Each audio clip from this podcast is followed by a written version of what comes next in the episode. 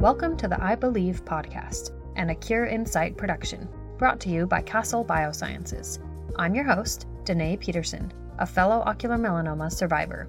Here on the podcast, we'll be sharing information and insights on treatments, research, and living with ocular melanoma.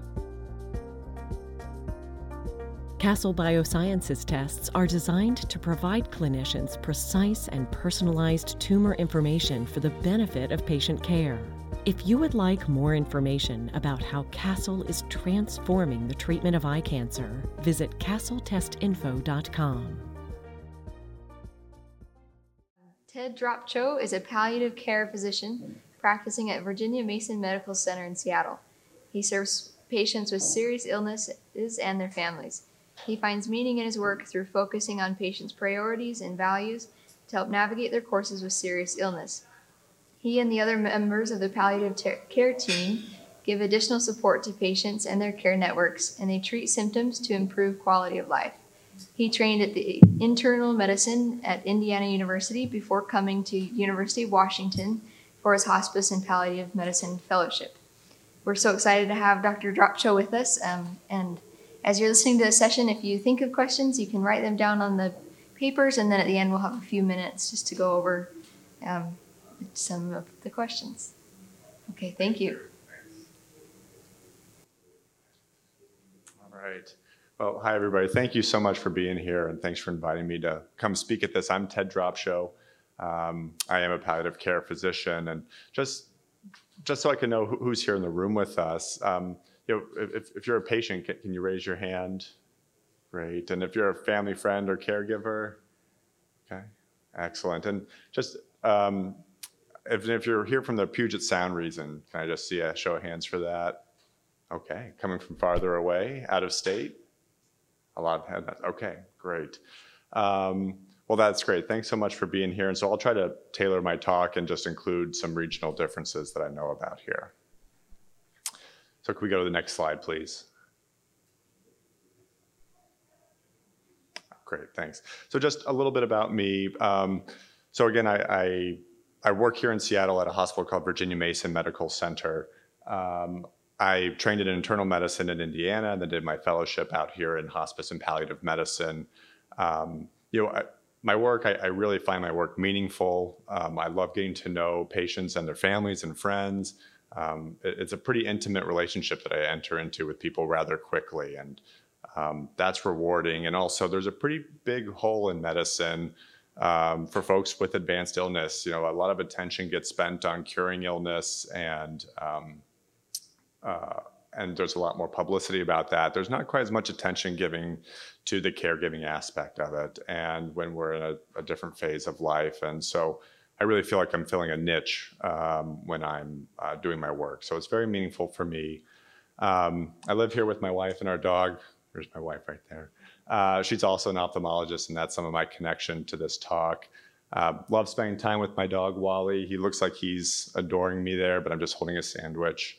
Uh, so I like spending time with him, and we enjoy hiking. This is a hike we recently took uh, to the enchantments here locally, and it was just a beautiful day for most of it. Um, next slide, please. So, you know, what we'll be covering today, as I mentioned, palliative care, hospice care, it doesn't get a lot of airtime and a lot of discussion. Um, so I really want to give you guys information so that you can be advocates for yourself within the healthcare system. Um, hospice has been around for scores of decades. That's a pretty well um, uh, established thing. You know, there's Medicare benefits and all of that for it. Palliative care is a newer specialty. Uh, probably in the last 20 years or so, it's come about, and it's really only been board certified for the last 10 to 15 years. Um, so if, if you're oncologists trained in the 1990s, they probably didn't interact with palliative care very much in training. So this is why I want to give you information so that you can also be an advocate for yourself in this. Um, I want to differentiate between palliative medicine and hospice care. Um, those two often get conflated and they are separate. Um, I want to talk about how you might get either service involved, um, share some of the common preparatory work that people do when they have serious illness, um, if we have time towards the end, I might breeze through just an example of somebody's course when they end up involving palliative care and hospice, um, hospice care in their care plan. And throughout the talk, I really want to address your questions. I know we've got some time at the end, but if there's something where early on something seems really confusing, please raise your hand and ask a clarification question. Um, I could talk about this in all day, but that doesn't really matter unless you're getting something out of it. So um, just let me know if, if we're losing the thread a little bit. Sound reasonable? Okay. All right, next slide, please. So first, I just want to start off with some gratitude to you all for being here and being here online. Um, this isn't really an easy thing to hear about and to think about for your own life, um, how it might interact with you in your own unique way. Um, so I just want to express some gratitude for for being here, empowering yourself. You know, this is a really important topic for you to discuss with your friends and your family. You know, those people who are in your life. Um, and to revisit as time goes on. You know, it's not something that you have to think about every minute of every day. You know, you could close the box, put it away, and just continue on with all the other things in your life. But I just want to say thank you for being here and being part of this. Okay, next slide. So palliative medicine, I'll start off with that. Next slide. Um, I'll put things in orange that I think are my biggest takeaways from this. Um, there's going to be a lot of information that I give you today. Um, so I, you know, if you just get some general orientation to these two service lines and then have further discussions as it goes along, that'd be great. So Palliative care is for people with serious illness who may still be receiving life prolonging treatments. And I want to break this down a little bit.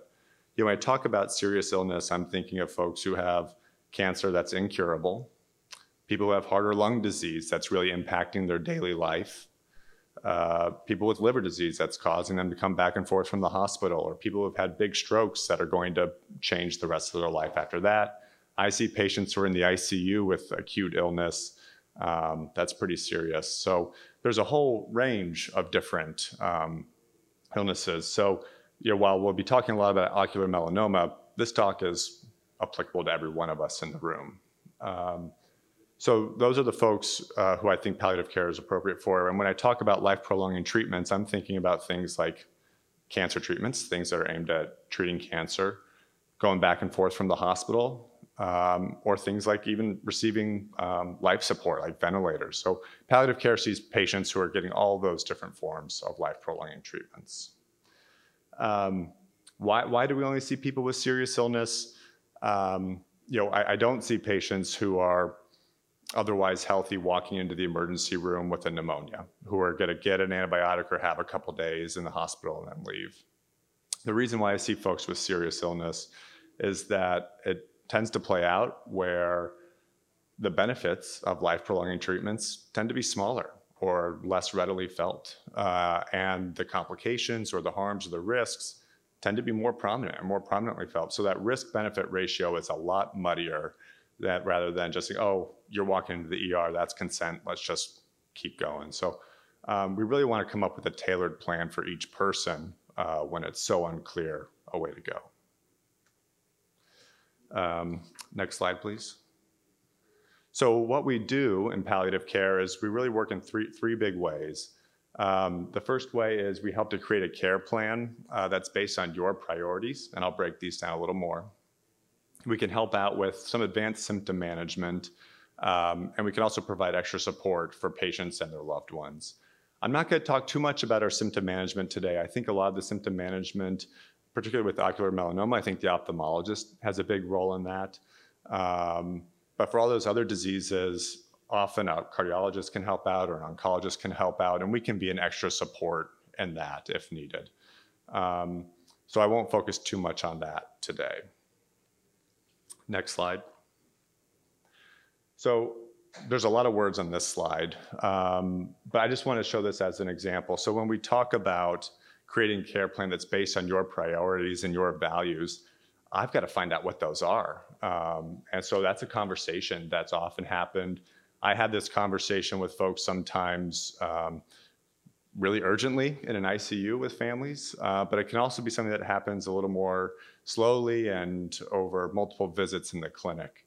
Um, so this is based on these seven domains of palliative care, something that I learned at my fellowship at University of Washington from a, um, from a person named Stu Farber, who's kind of a pioneer in this. Um, I'm a disciple of his disciples.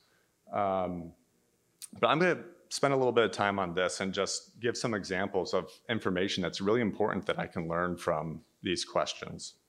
So, you know, a, an opener like, what's a normal day like for you? What do you enjoy doing?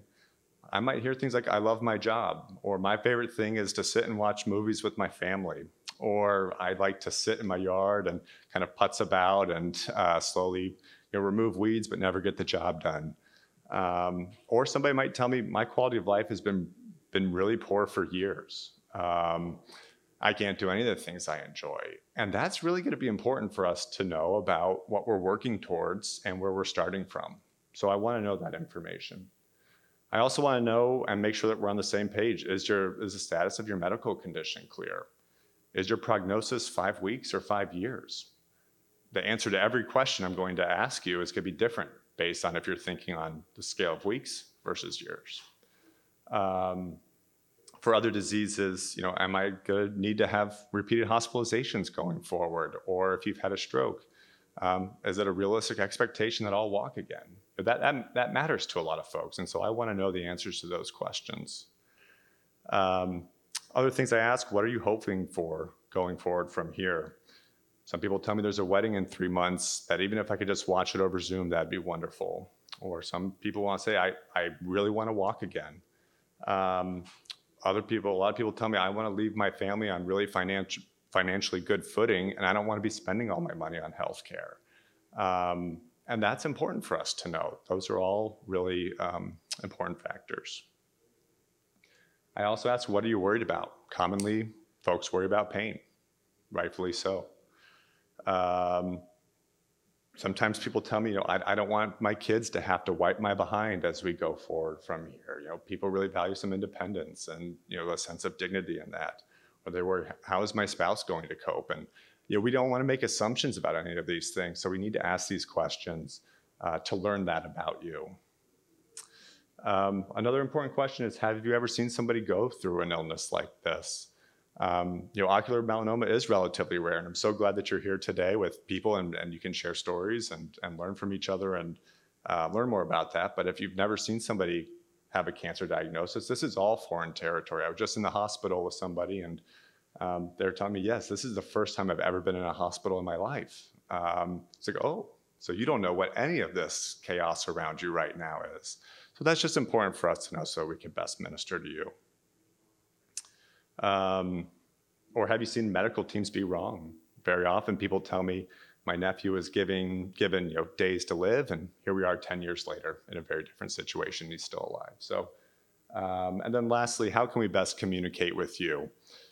Um, I, it, it's what I always want to avoid is telling a person who's maybe confused and their supportive spouse isn't present there some serious news and then they don't remember it and it never goes through. You know, we want to be communicating with you as a, as a family unit or, you know, with, with your circle of, of loved ones.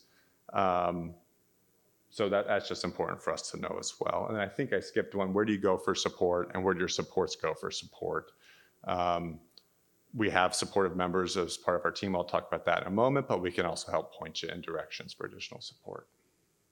So I know that's a lot on that slide, um, but this is my standard usually my first visit that I have with folks, and other people will do this in different ways. You know, you can actually just have a conversation and learn a lot of this information, but this is what we want to know about. Next slide.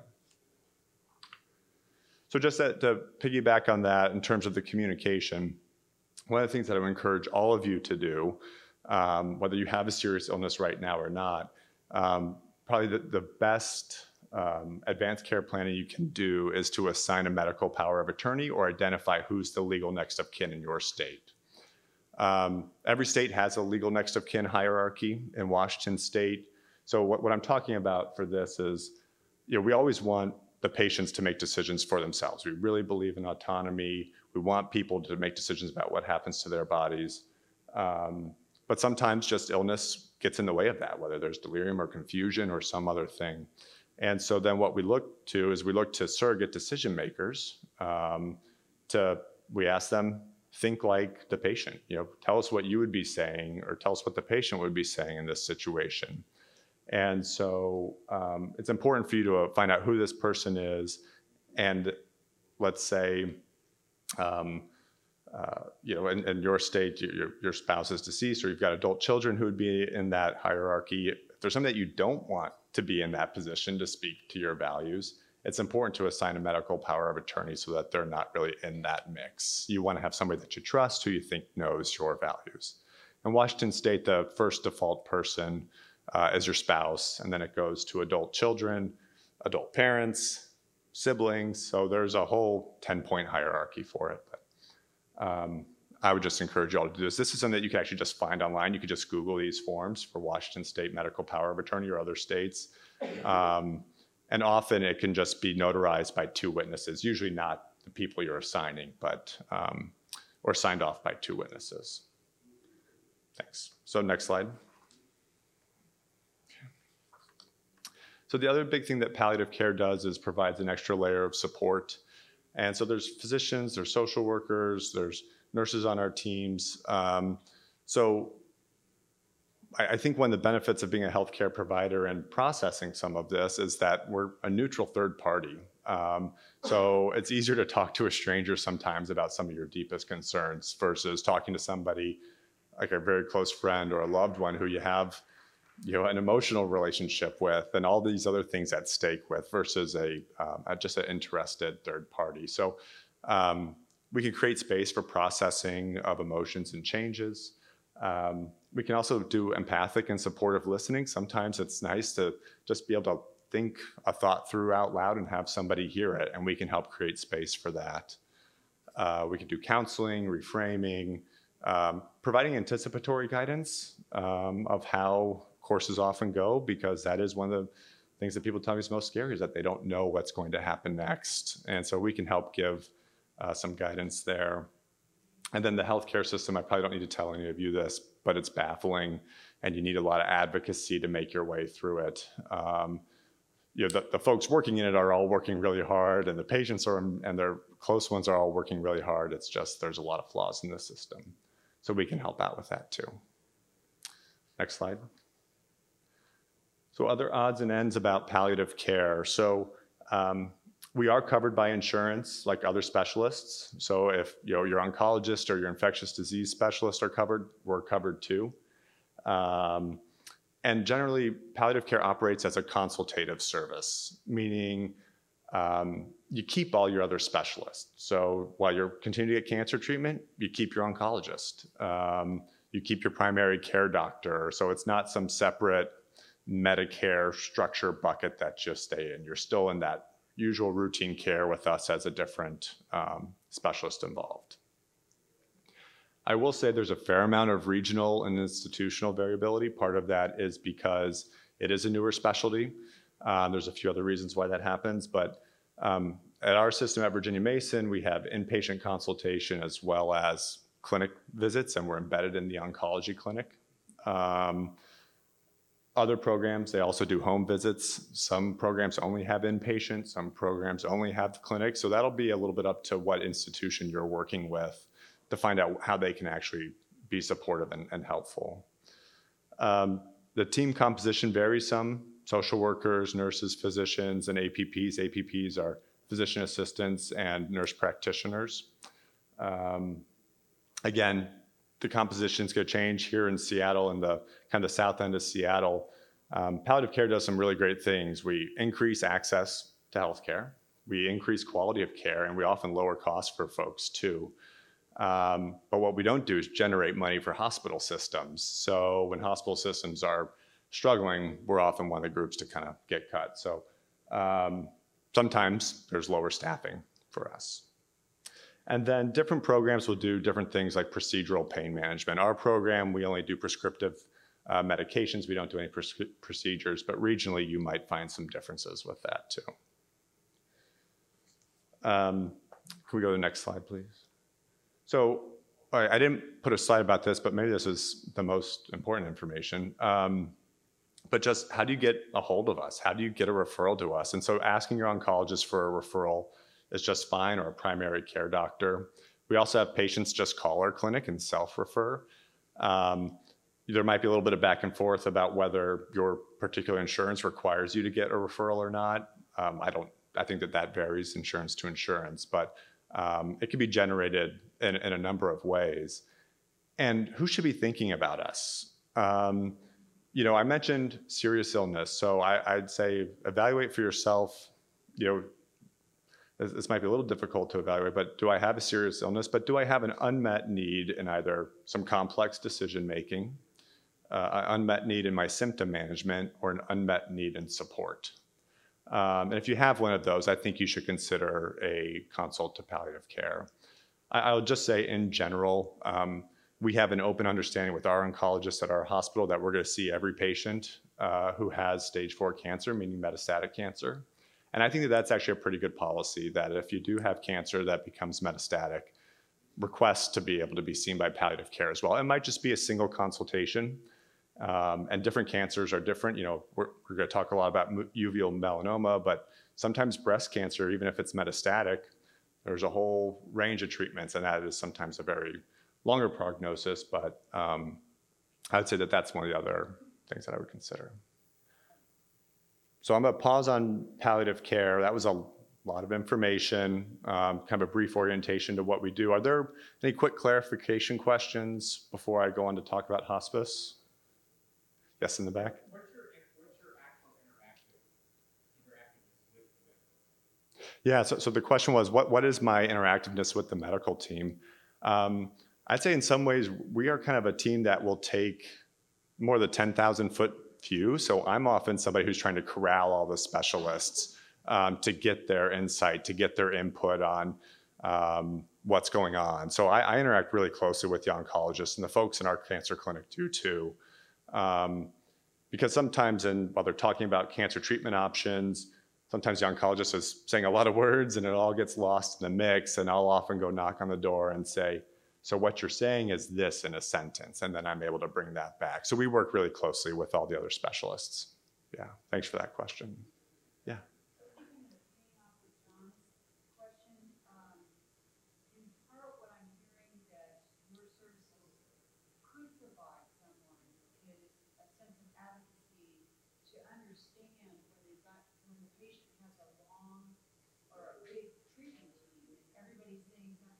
Mm-hmm. You're able to gather that information and bring it back to the patient and, and help them prioritize what needs to happen. Yes. Yes.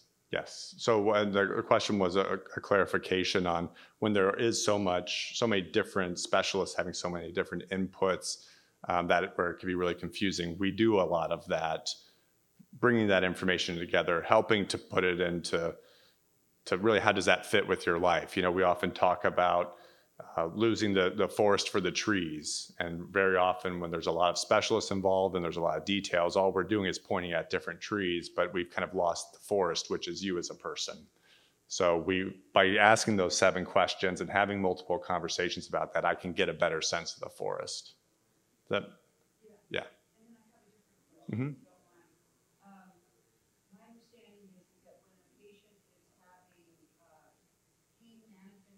Mm-hmm.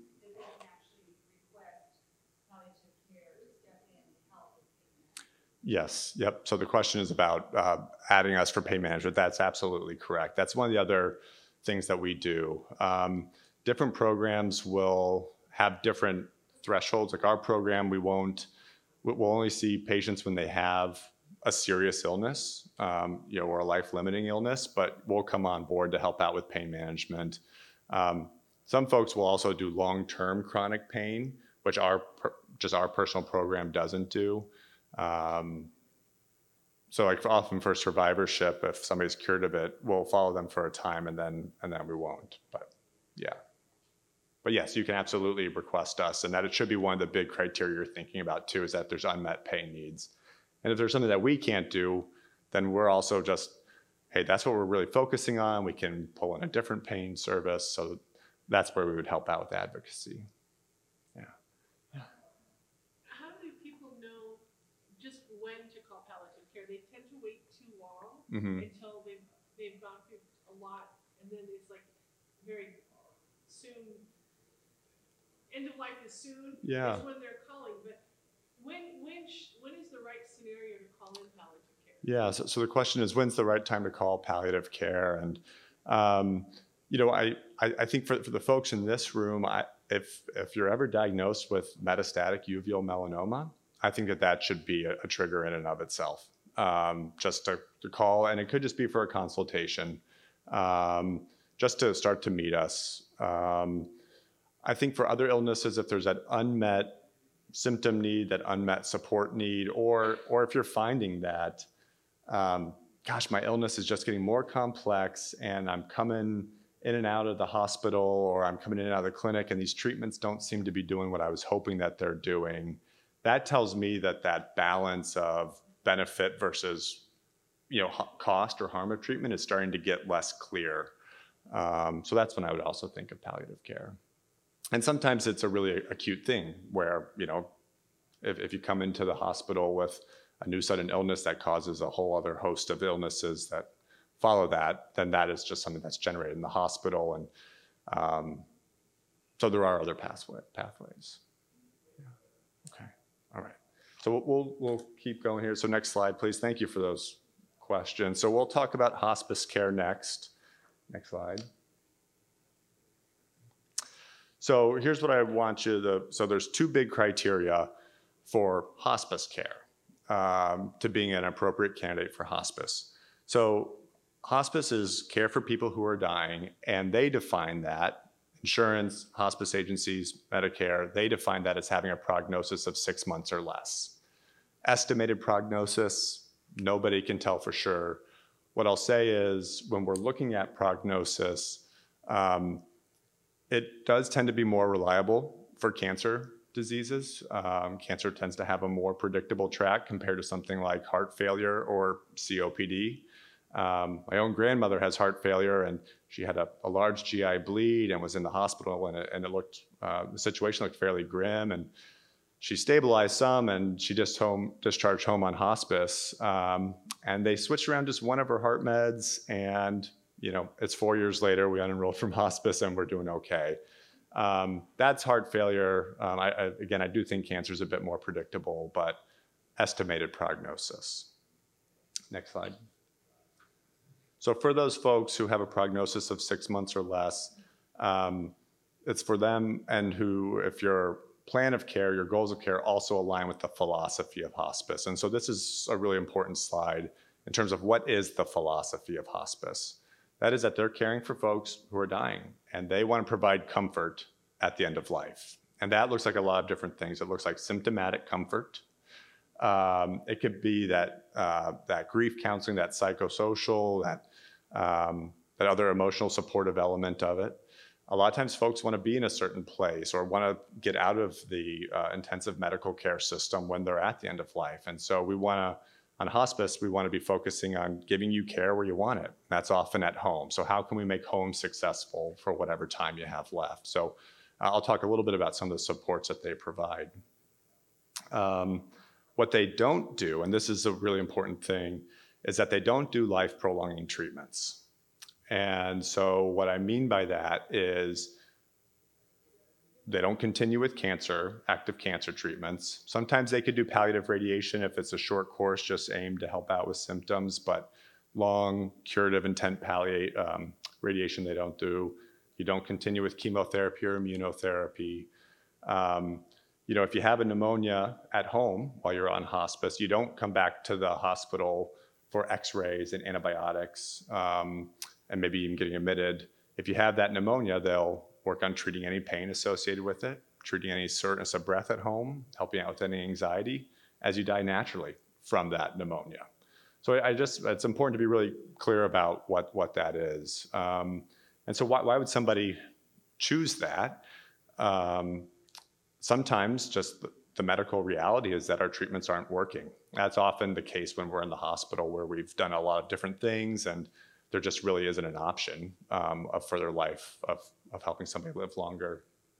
Or when we talk about that balance between benefiting from those treatments versus just feeling their harms or not benefiting anymore, um, and the harms could be you know, pain, it could be the cost, it could be just being away from family and things like that. But if that balance just stops making sense, which a lot of folks do reach that point where they say, you know, I just want to be at home. I, I don't want to keep doing this. This isn't feeding me anymore. So that's the other time when, when you should really consider hospice. Next slide. So uh, hospice can be done in a number of locations.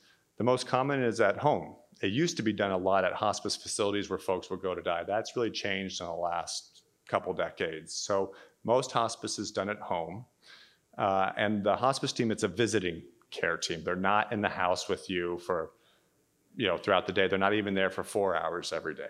They're just visiting. So at home, family and friends are the biggest um, support and the biggest caregivers. Um, it's not necessarily really active support all the time. You know, if somebody's able to be up and walk around, they can do that. Um, but a lot of times, as people go through their dying process, they're sleeping more, uh, in bed more, and so it's a lot more of being there to be available if a medication's needed um, or if somebody drops the remote. Um, so it's not necessarily really all the time physical caregiving.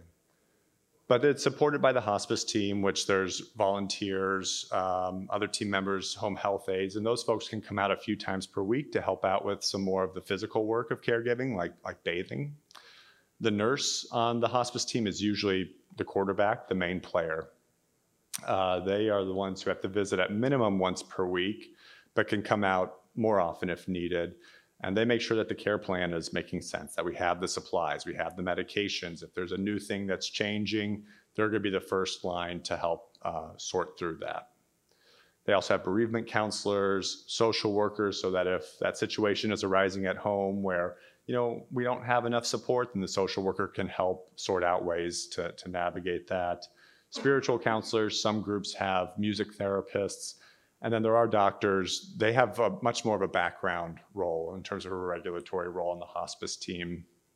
That being said, um, sometimes you form a relationship with a doctor or a nurse practitioner that, that's really meaningful for you.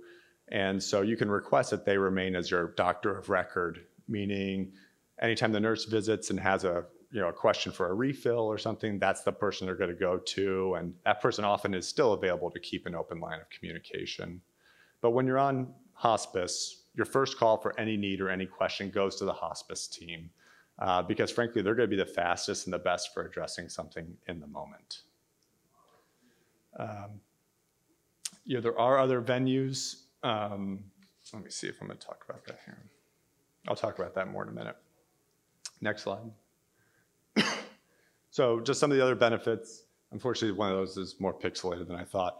Um, but there's the caregiving. Um, they have 24 hour phone support. Uh, so there's always somebody who's going to answer a call if it's 2 a.m. and there's some increased pain and you've had a dose of a medication and it's not working, you can call them and they can help talk you through it over the phone. If that's not working, they could even send somebody out. It's not it's not like an ambulance coming out right away. It's often a few hours, but um, that phone availability is really nice. They have medications delivered to the house, and one of the other big things is having um, uh, medical equipment like hospital beds. That's all part of the, the hospice benefit, is that that's covered. Next slide. So, some odds and ends about hospice. Um, so, hospice is covered by insurance, just about every insurance I've ever come across. It's a standard Medicare benefit. Um, so that that shouldn't be an issue. So that care team is covered. What's not covered, as I mentioned, is the caregiving. So if you're at home and and it's just you and your spouse, and um, you know that, that's a lot for one person. Sometimes people hire caregivers to help give a eight hour break each day, but that all is privately paid for, and that's rather expensive. Sometimes folks will do hospice at nursing facilities so that they can get that great nursing support around the clock. But kind of a similar situation is that the insurance will pay for the hospice team, but not for the room and board, which is rather expensive as well. That's just a huge hole in our healthcare system um, in terms of taking care of folks who have more chronic healthcare needs. Um, if you outlive six months, um, hospice can be renewed. Um, I see that sometimes for folks with with you know illnesses like cancer or often with something like dementia. Um, so at six months, it's not just hey, we're going to kick you out. Um, at the same time, uh, if you get better, you can unenroll from hospice at any time. Or if you know Dr. Stacy calls and says, "Hey, something new came through the pipeline, um, and we've got a new treatment that we'd like to offer you," you can also unenroll from hospice. So you're not railroaded in um, once you sign up. I do always encourage that it be a really carefully made decision, though, um, because if you're kind of coming off and on hospice for things like pneumonias, that I, I think that that generates a lot of confusion and chaos, and so I'd, I'd, I'd recommend that it's a pretty well considered decision. Um, one thing, just for this group in particular, um, is I know that, that, often there could be a lot of symptom management that goes on for you know, where you receive treatment uh, for your melanoma. And I, I just anticipate, I, I, I, don't personally work for a hospice right now. I, what the hospice is supposed to cover, so they get paid a per diem for all the care that you get, um, whether, whether they see you that day or not. Um, and so that, you know, what they hope to do is spend all of that on, you know, medications that are aimed towards your comfort or treatments that are aimed towards your comfort. And I would certainly think that having, uh, if you need to go visit your ophthalmologist while on hospice because you, are having a lot of discomfort around your eye, that makes a lot of sense to me. Um, they often won't cover things or won't find it compatible if that's also going to treat the underlying cancer, which I don't think treating just local symptoms would. However, um, that might be a little bit, bit, of a back and forth phone call to help them understand uh, why you're needing this. Um, and you may need a little bit of your own advocacy on that. Um, I don't, I just don't, I can't promise something that I'm not going to actually make the decision on. But just so you know, that might come up. And what I find is that a lot of times, um, hospice medical directors, like the, the physicians, are kind of the regulators of that. Um, they're often really accessible by phone. So if you need to talk with your ophthalmologist and say, can you talk with them to let them know that what this is about, why we're needing this, that this is not, you know, to treat the cancer, this is to treat my symptoms. I'm, I would hope that that would then be covered. So let's pause there. Next slide. What, what questions on that part about hospice? Again, a lot of information but just kind of an introduction to hospice. Yes. Yeah, how, how can you, um, is there something specific within the?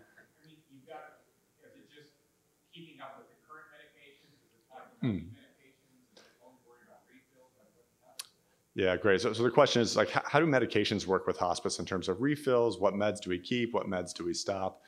Um, you know, I, I, would just say in general, if it's going to be a medication that's aimed at treating pain or nausea or symptoms, the hospice team is going to take over prescribing that. So those things will will continue.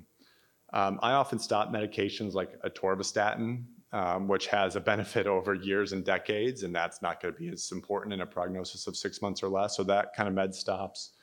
Um, a lot of folks keep their blood pressure meds going because sometimes will get headaches if their blood pressure goes high.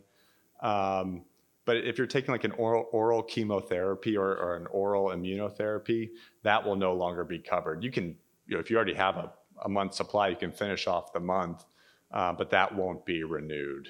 So it, it is a little bit of a careful teasing. I know eye drops are probably a really important part of that, and I would hope that eye drops would be continued because I think that those have a ton of benefit for folks.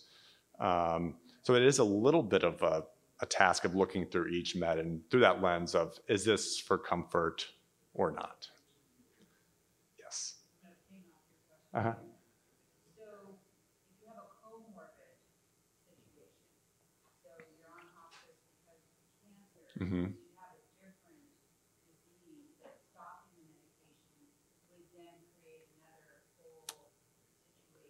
Yeah. Is there is there a specific medicine that you're thinking about? Hmm. That is a good question because that is um, so. The question is, you know, if there's other, you know, if you're on, let's say, hospice for, for metastatic cancer, but you have another illness like pulmonary fibrosis where you have an important medication, um, I would hope that, that that would be continued. The, where the rubber is going to meet the road on that is, frankly, how expensive it is. Yeah, and so I have a sense that hospice is probably going to give some pushback on writing another prescription for it. Um, th- their model is they get you know, reimbursed a couple hundred dollars per day uh, for all the care. And so that's whether this is right or wrong. This is where it, where they you know, if it's a ten thousand dollar a month drug, that's probably or more. that's probably going to break their model, and they'll probably give some pushback about that, even if it's not related to your primary diagnosis. Yeah, but it's worth a conversation for sure. Um, and sometimes folks have supplemental insurance that can help bridge that, but um, yeah, that get, that gets into one of those tricky parts. Yeah. Hospices? So hospices are regulated, so they are they are scrutinized by Medicare usually, because a lot of times folks um, are, are doing it through Medicare. If you're through commercial hospice um, or um, if you're not on Medicare, uh, I, I guess it'd be the other insurance agencies that are looking after it. But Medicare does come and do audits of hospitals to utilize. Um, are, are they do all the patients on hospice actually meet hospice requirements, and are we utilizing these benefits appropriately? And so that's part of the role of all, the care members, but that's also part of the role of the physician on the team to really certify yes, this is a prognosis of this amount. Um, so yeah. What other questions?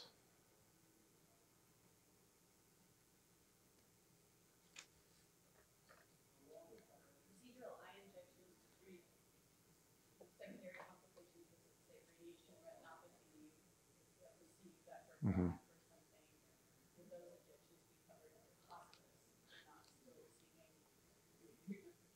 Yeah, so so she was asking about uh, would eye injections be covered? I think that that also is something that that you that would probably be a negotiation or a discussion, an explanation with the hospice team to say that this is necessary because this is causing me this symptom. Um, I, I do I will say hospice people are often in this field because they really want to care for folks at this stage of life and they want to um, be helpful. Um, so I, I think if it's a treatment that's you know hundreds or in the short, I, I hate to talk about it in terms of finances, but I think that that's what because we want to give everybody everything uh, they can, but often it breaks down to that.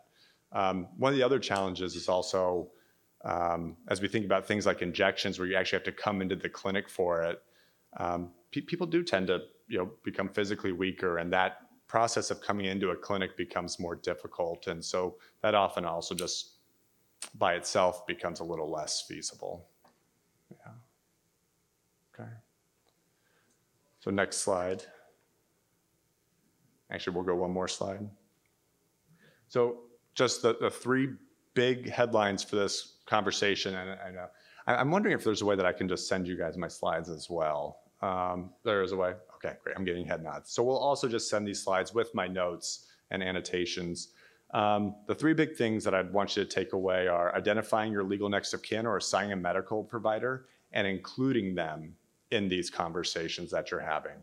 People uh, tell me time and again when they're the surrogate, when they're the you know the spouse making decisions on behalf of somebody else, they are just so grateful if they've had these conversations with the person before because it is not an easy position to be in. So including that person is really great.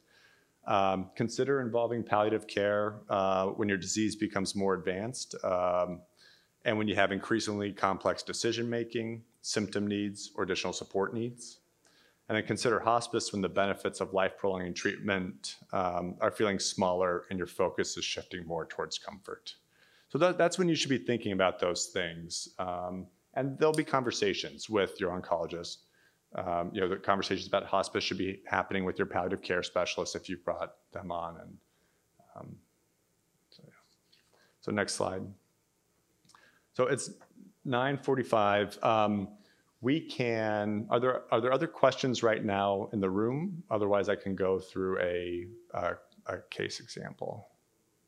Yeah, so maybe go through the case. Okay, so I'm going to go through this um, somewhat quickly, keep it somewhat surface level. Um, I'm not an ocular melanoma specialist, so take the timings, take the treatment side effects, take all that with a grain of salt. You need to hear that straight from your oncologist and from your ophthalmologist. Um, so don't don't take that from me right now. What I really just want to demonstrate is how how a flow of getting palliative care and getting hospice care might might happen. Um, and that's and that's I think just one of the important things here. So next slide. So I'll, I'll be mostly reading some of these words. Um, you know, Sam's diagnosed with ocular melanoma, uh, high-risk disease and no metastasis on initial evaluation. Sam completes proton radiation therapy and is supported by the ophthalmology team for managing symptoms uh, and treatment effects around the eye. Uh, Sam is then followed serial, serially over months and years. And during this phase, Sam, while cure is still being considered, and while all symptom needs and support needs are met by the ophthalmologist and some of the other speakers who, who've been here um, during this uh, weekend, um, palliative care is not involved. You know, there's not that unmet decision. We've got a clear care plan. There's not that unmet symptom need. There's not that unmet support need. Next slide. So several years after initial treatment, Sam goes to the emergency department with a pneumonia and is found to have spots in the lungs. Sam stabilizes after a few days in the hospital with antibiotics, also gets a biopsy, and then follows up with oncology, who diagnoses that the, that the ocular melanoma has spread to the liver and lungs. And with that, there's no longer a chance for cure, and this will limit Sam's life.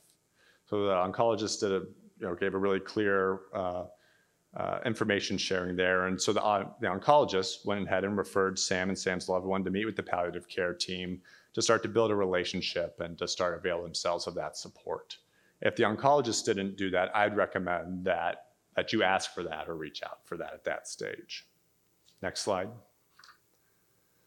So they have an initial meeting with a palliative care uh, provider and, and social worker. And this is kind of a a really brief breakdown of those seven domains. I've really tried to condense it here.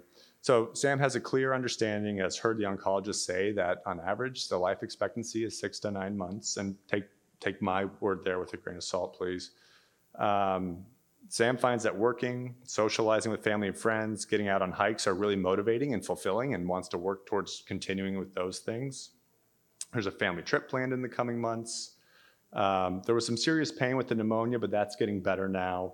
Um, Sam felt loopy with the meds, and so wants to minimize them if possible. But if, if that kind of pain came back, would Sam would certainly accept the medications again.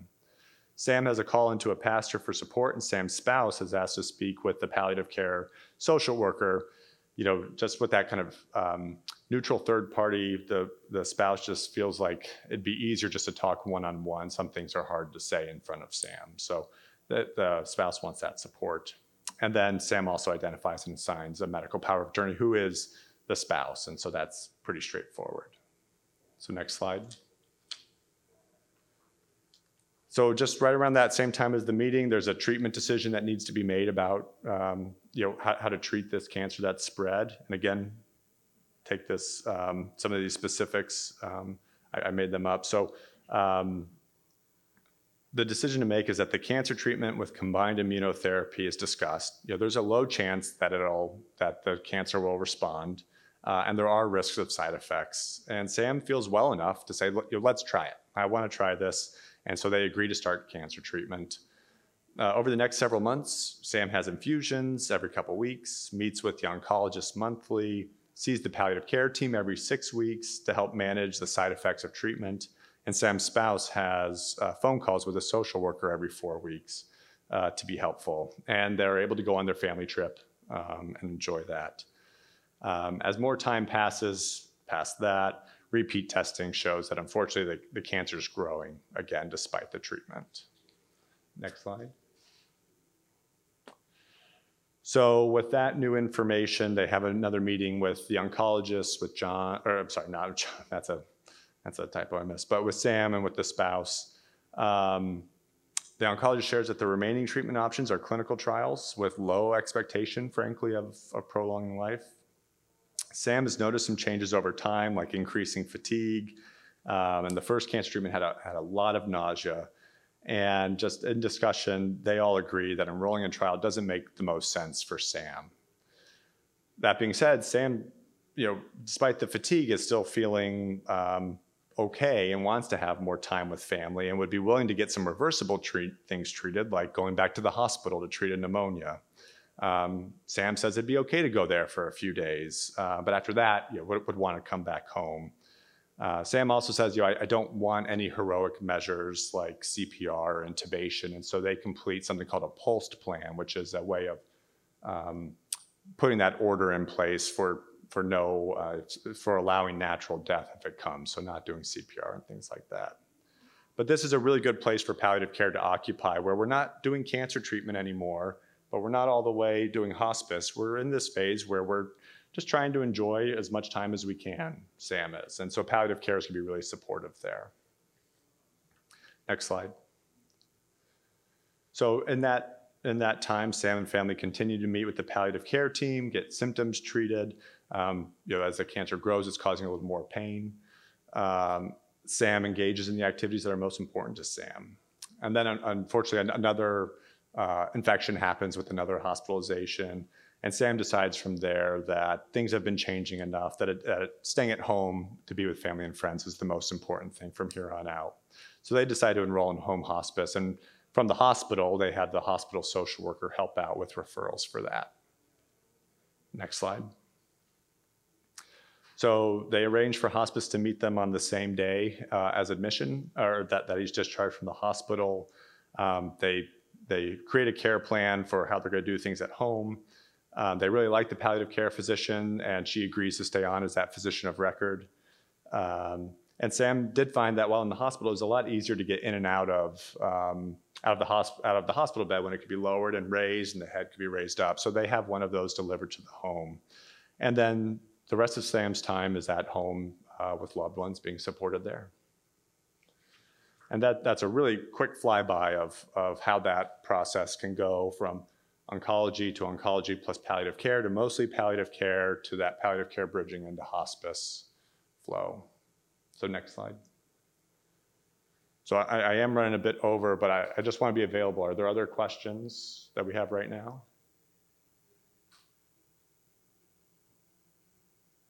Yes. So the POLST is only done when the family and the patient decided that they do not want any further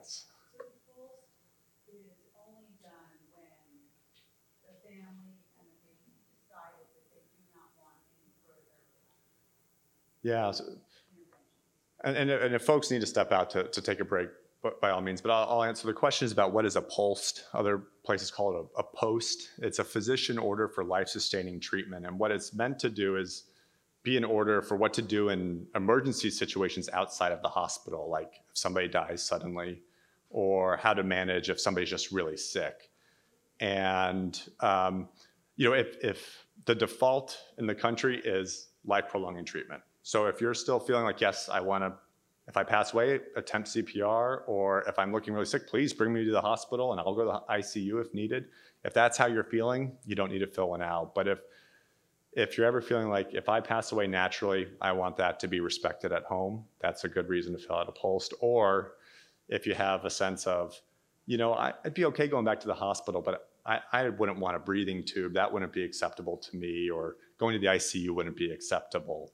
Um, that's another reason. Or if you just say, I don't want to ever go back to a hospital again. So those are some of the restrictions that you could really easily delineate within a within a POLST plan. And there are these neon green forms that um, are there. And part of the point of doing it is that it's an active order, but also in the moment, you know, the people who are around they might just be panicking, and the EM the EMTs know to look for these forms. So people often keep it on their counter, and it's just an extra way to make sure that your wishes are, are respected there. Thanks for that question. Others?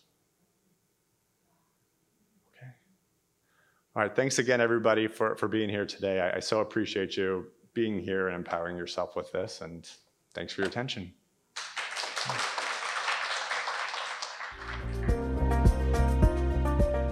Thank you so much for joining us today on the I Believe podcast, brought to you by Castle Biosciences. Please be sure to subscribe, and if you're so inclined, send this episode over to friends, family, and share on your social media to help spread awareness around OM. If you have a moment, leave us a brief review or consider making a donation to the links in the show notes to keep our podcast going. Feel free to follow us on Facebook, Instagram, or Twitter at A Cure Insight. We'll see you next time on the I Believe podcast.